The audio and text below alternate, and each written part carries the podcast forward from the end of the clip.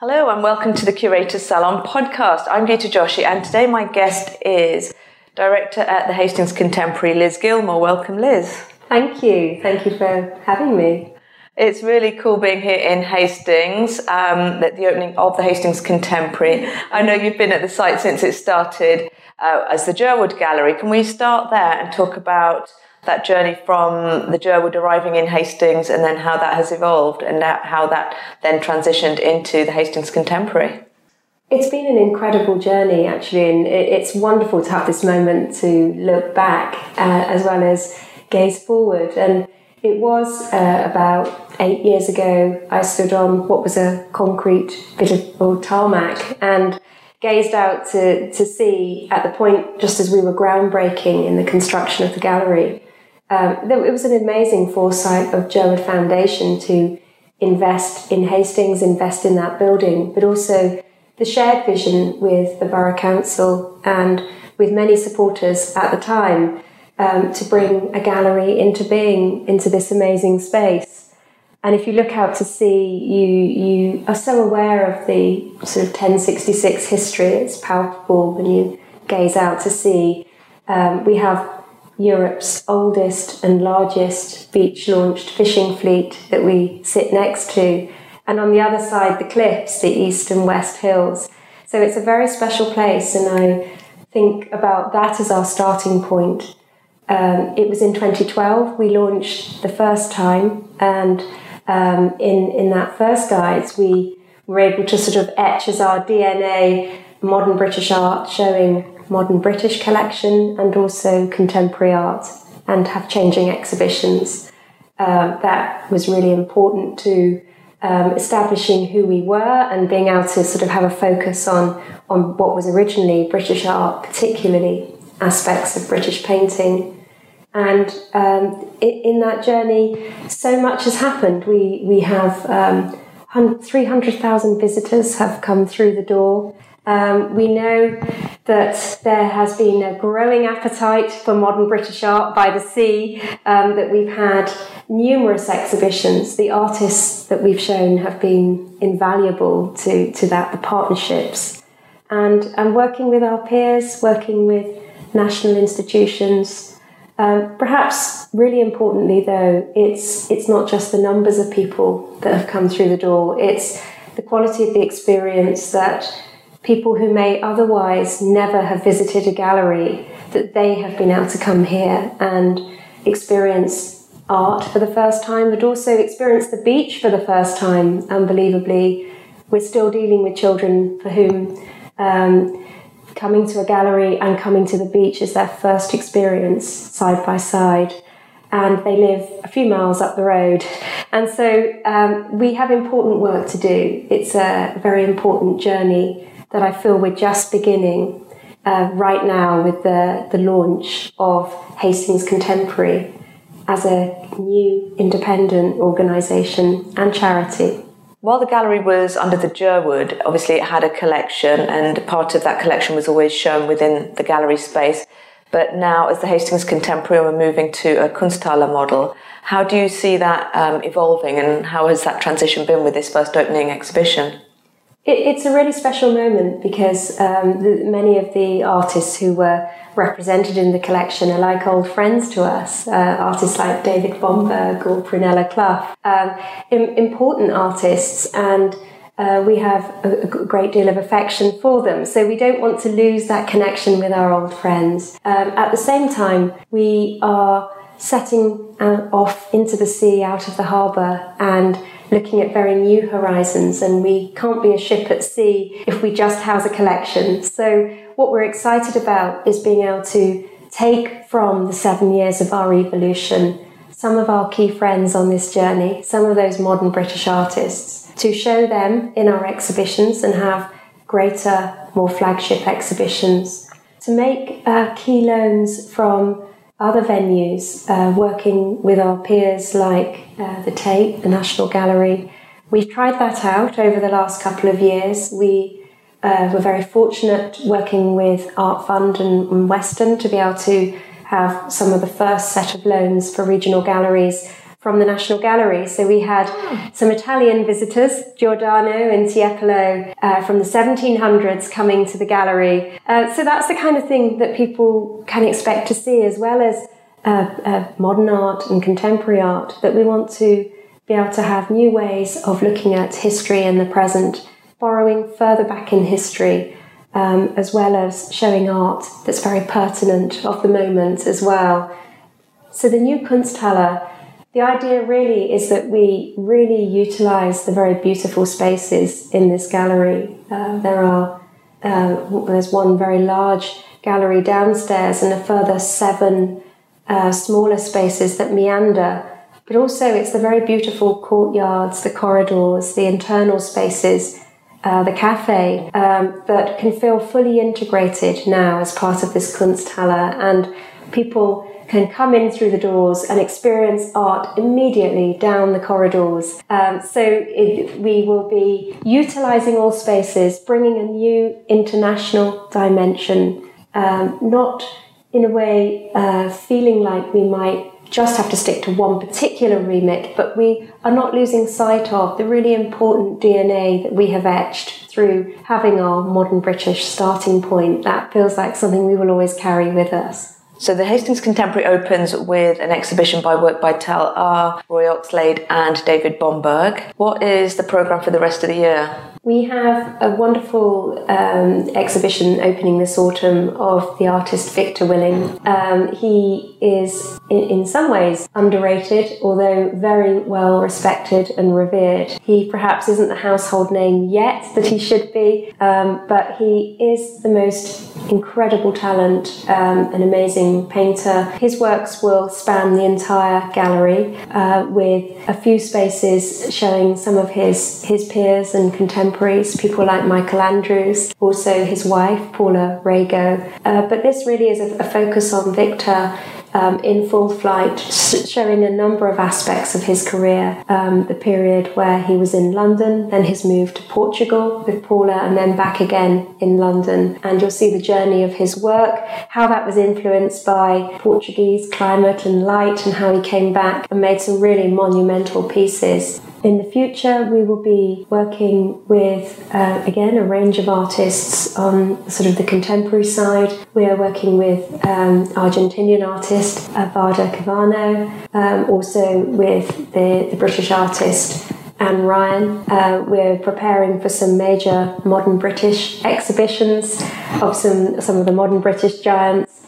So the important thing for us is that we will will continue to show modern art, contemporary art, but give it a really strong international twist with much broader horizons and sightlines than perhaps we've been we've been doing so far. Sounds amazing, and I actually saw some of Anne's work uh, recently at Sim Smith Gallery because she's showing there in Camberwell, which is just up the road from me. So that was actually quite cool because she's also done some uh, outdoor sculptures as well. So it'd be really yes. interesting to see how you um, integrate her work into an exhibition Absolutely. as well. Um, let's talk about uh, the outreach program, which I know is always, like you've already said, really important for um, for the gallery when it was the Jerwood. But obviously, I know this is like really important work to you as well to keep mm. continuing.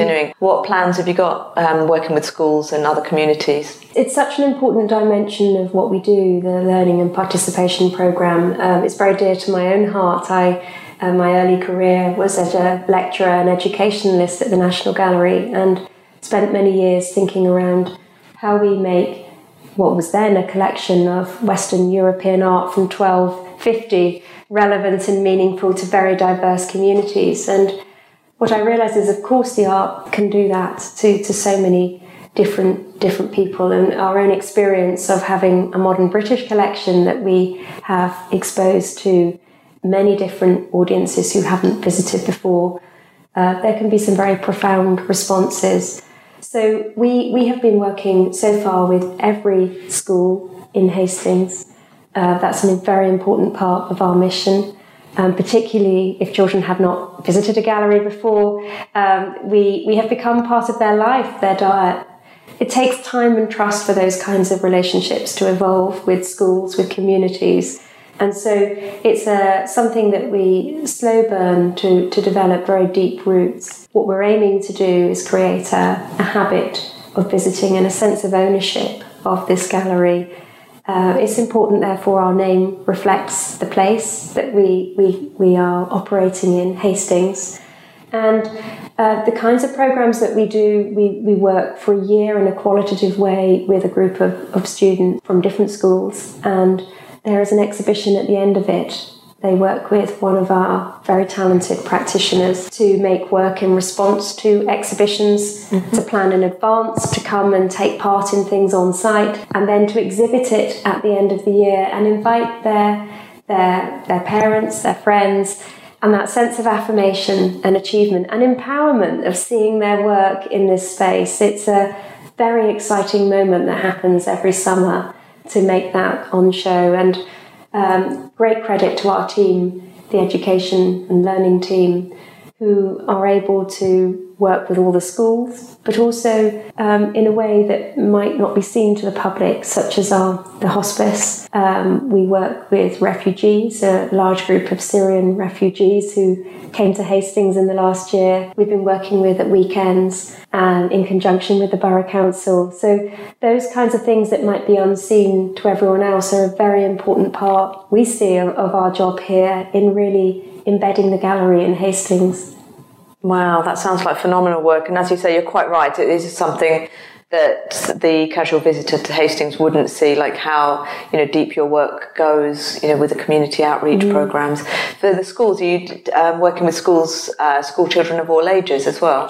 Absolutely, and you know it starts actually preschool in the early years uh, with our Baby Sense program. Um, it's an incredible thing, you know, when when the doors are closed to the public. Actually, what we have is a buggy park and um, up to a hundred babies and their parents. They don't come without their their parents.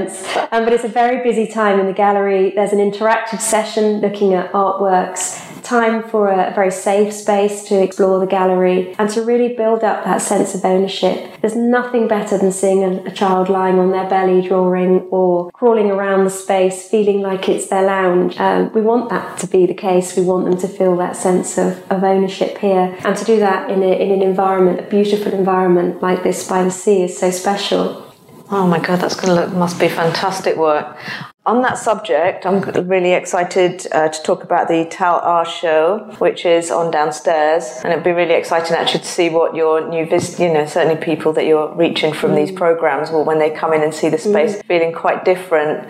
Let's talk about the exhibition. How long in planning was that? We've had uh, Tal R on our radar for a long time. I think if people were to say to me, who do you think are those great artists operating now? Tal would certainly be on the first hand of, of artists that I, I list. Um, so he's been in our sightlines a long time. The momentum of the planning was, was more recent in, in this last year um, when we saw the opportunity and knew the timing of our, our launch in our new guise. So um, we've had very detailed conversations, visit to see him in Copenhagen. We wanted to show Tal because he is a very significant painter now, um, not just painter, sculptor, draftsman. Um, he, his abundant creativity, his ability to constantly reinvent himself is uh, magnificent and uh, I'm sure highly revered by many other artists for us, he the, the creative process that he has sort of epitomizes the journey we are on as a gallery and brings that important international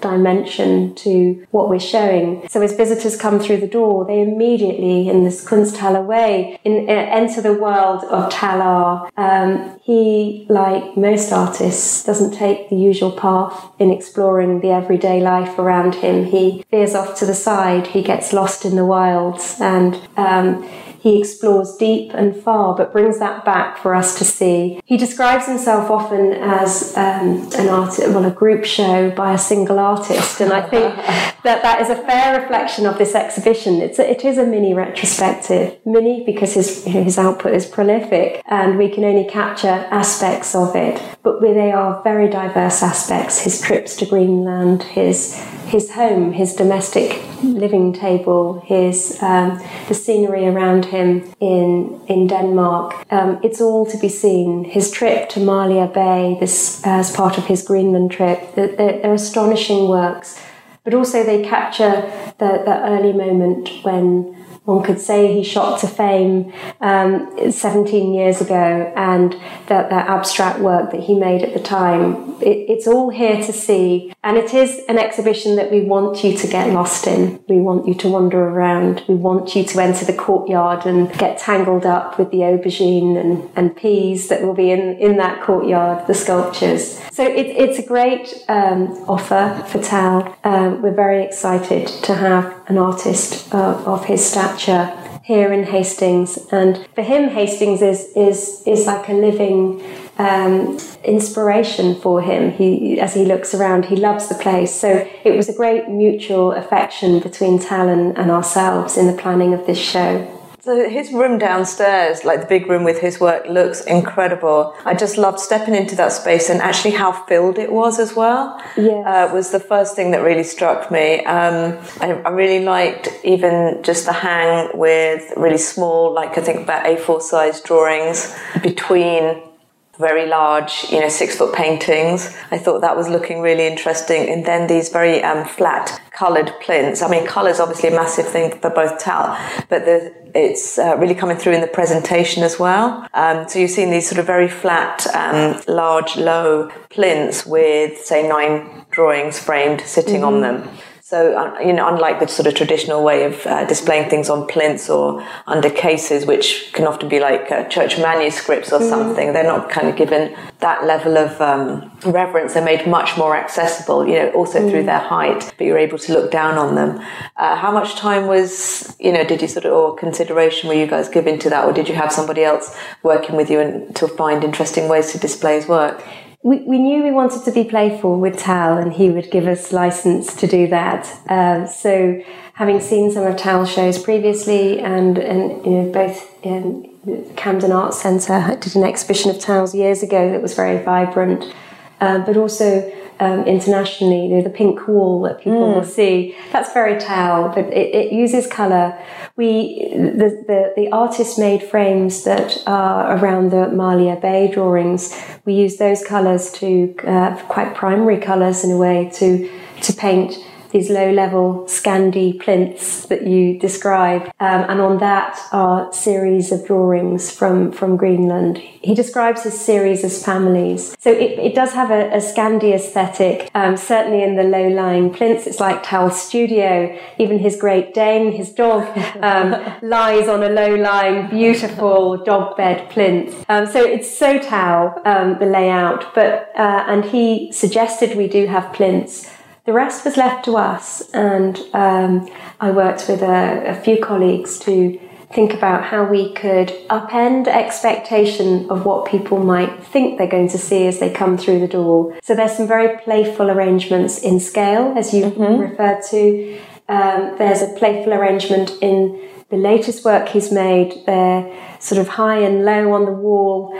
Um, in a seemingly crazy way, but actually make a lot of sense. Um, but we've tried to break all the rules, typically Tal, of what one might associate with usual curatorship and um, haven't stuck to hanging levels and heights. And that seems to suit the work and the wild side of, of. Yeah, it, it, that just looks amazing. Good, I'm glad you like it. It's full of colour. And also then when you go in the other room with the um, the frames, you know, the very large paintings, but they're sort of double hung. And mm. then they've got these primary coloured frames as well, which really pop. I mean, that was another thing that was just like, wow, we go from one room that's like, wow, to another one. Yeah, there, there's, a, there's both um, complete celebration and mm. harmony at the same time. So um, the, the, the coloured frames of the Malia Bay were Tal's choice. So the plinths in the corresponding room, there's a, there's a connection. And uh, we wanted it to be impactful. Um, one of the, the Malia Bay series sort of there's works in a cluster and then one pink one got free um, that looks like to us the letter B and, and Tal explained that it was um, very sort of minimized version of a ship in the distance that he'd have seen around Malia Bay. Um, but we we wanted that same playful spirit to enter the, the last room of the show and also to align that with Tal's words about always leaving with the feeling of a stone in your shoe. We, we, in a sense, the pink wall isn't the wall you might choose for a girl's bedroom or, or anyone's bedroom. It's um, a, a, wall that, that makes you feel like you're leaving with a stone in your shoe. It's slightly, um, slightly, well, it doesn't matter if you like it or you don't like it, as he said. It's really that you leave with that feeling that you have been a little bit haunted, perhaps, as you're leaving the gallery. Uh, but but in a, in, a, in a lively way, hopefully in a way that makes you look back at the everyday and rethink your life and be able to see yourself as a, within your own life. That's quite a, a, a tricky thing to do sometimes, to relook at your life afresh. And then that room leads you into the first room with Roy Oxlade's work. Yes, indeed. And it, we, we because the, the spaces sort of morph, one gallery space leads seamlessly into the other in a sort of rambly almost like a grand houseway. Uh, we, we were thinking about how do we um, align these two exhibitions, one placed right next to the other. So after the riot of colour of leaving town, you enter the world of Roy Oxlade, who may look very different in terms of the way the, the work is painted, but actually um, they're really quite aligned. And so, another person interested in capturing everyday life in a very direct way Roy's work, uh, the very first glimpse of it, you, you see his domesticity, his life with his artist wife, Rose, literally uh, portraits of Rose um, a huge wall of drawings that we were able to discover in a hidden in a plan chest in his in his Kent home, and to to frame those works. So you've got the coffee pot and the stove and um, sort of nude drawings of his wife, all framed en masse on a very large wall that we have there, as well as some very beautiful um, paintings, orchestrated paintings um, that just draw you in. They're very instinctive, very intuitive in their approach, painted directly. They feel very raw, and yet they're beautiful, they're soft, they're beautiful. That's a very hard balance to get in the making of art. Why don't you take us further around the show as you move upstairs? There's some more of his like bigger paintings. There are. So um, the themes for Roy's work are consistent throughout all of his, his life, really, that he was always interested in the domestic and everyday. And in fact, most of the show is about um, the walls within his Kent cottage. So, uh, and, and, where he lived with his, art, his artist wife, Rose Wiley. Rose, of course, being our inaugural artist when we launched the gallery the first time round in 2012. In, in some ways, their work is very similar and very different. Hers appears more graphic. Um, direct, might at first glance look like a freeze frame of a film, whereas his has a, an intensity of brushwork mm-hmm. and um, different different in feel. But coming through this exhibition, you go upstairs, you're taken through the scenes you might expect to see in his domestic environment.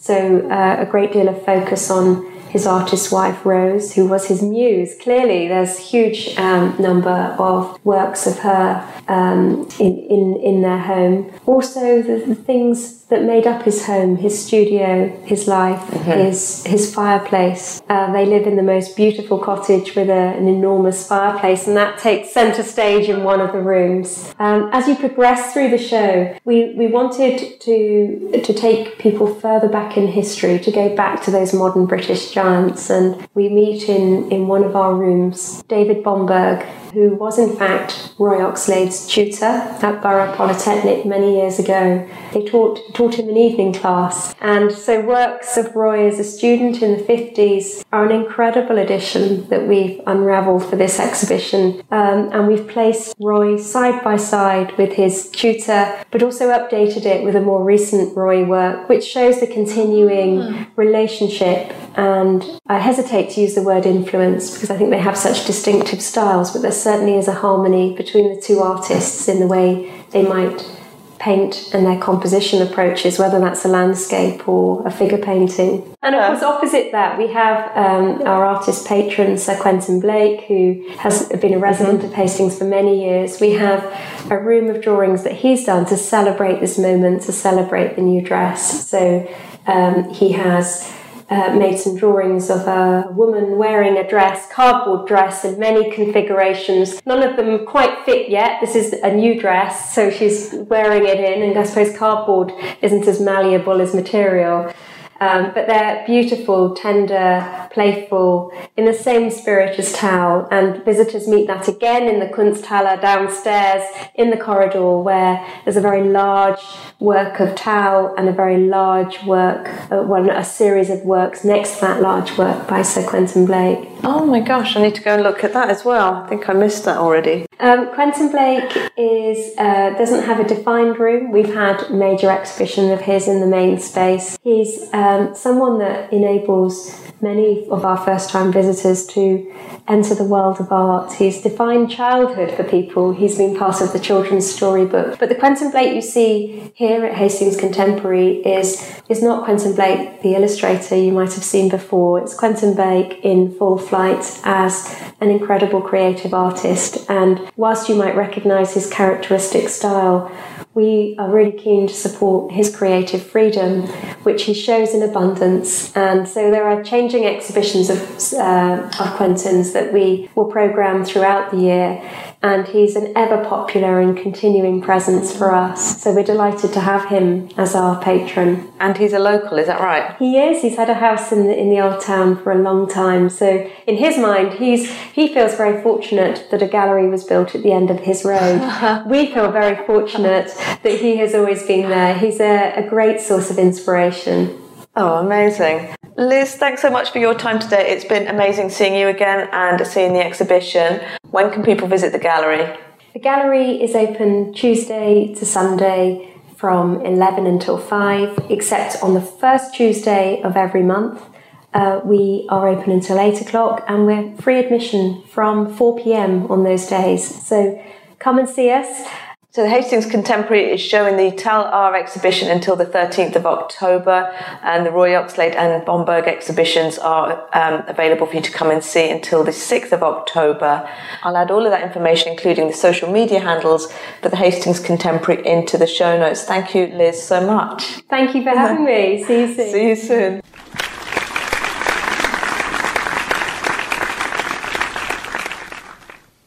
The Curator's Salon hopes you enjoyed this production.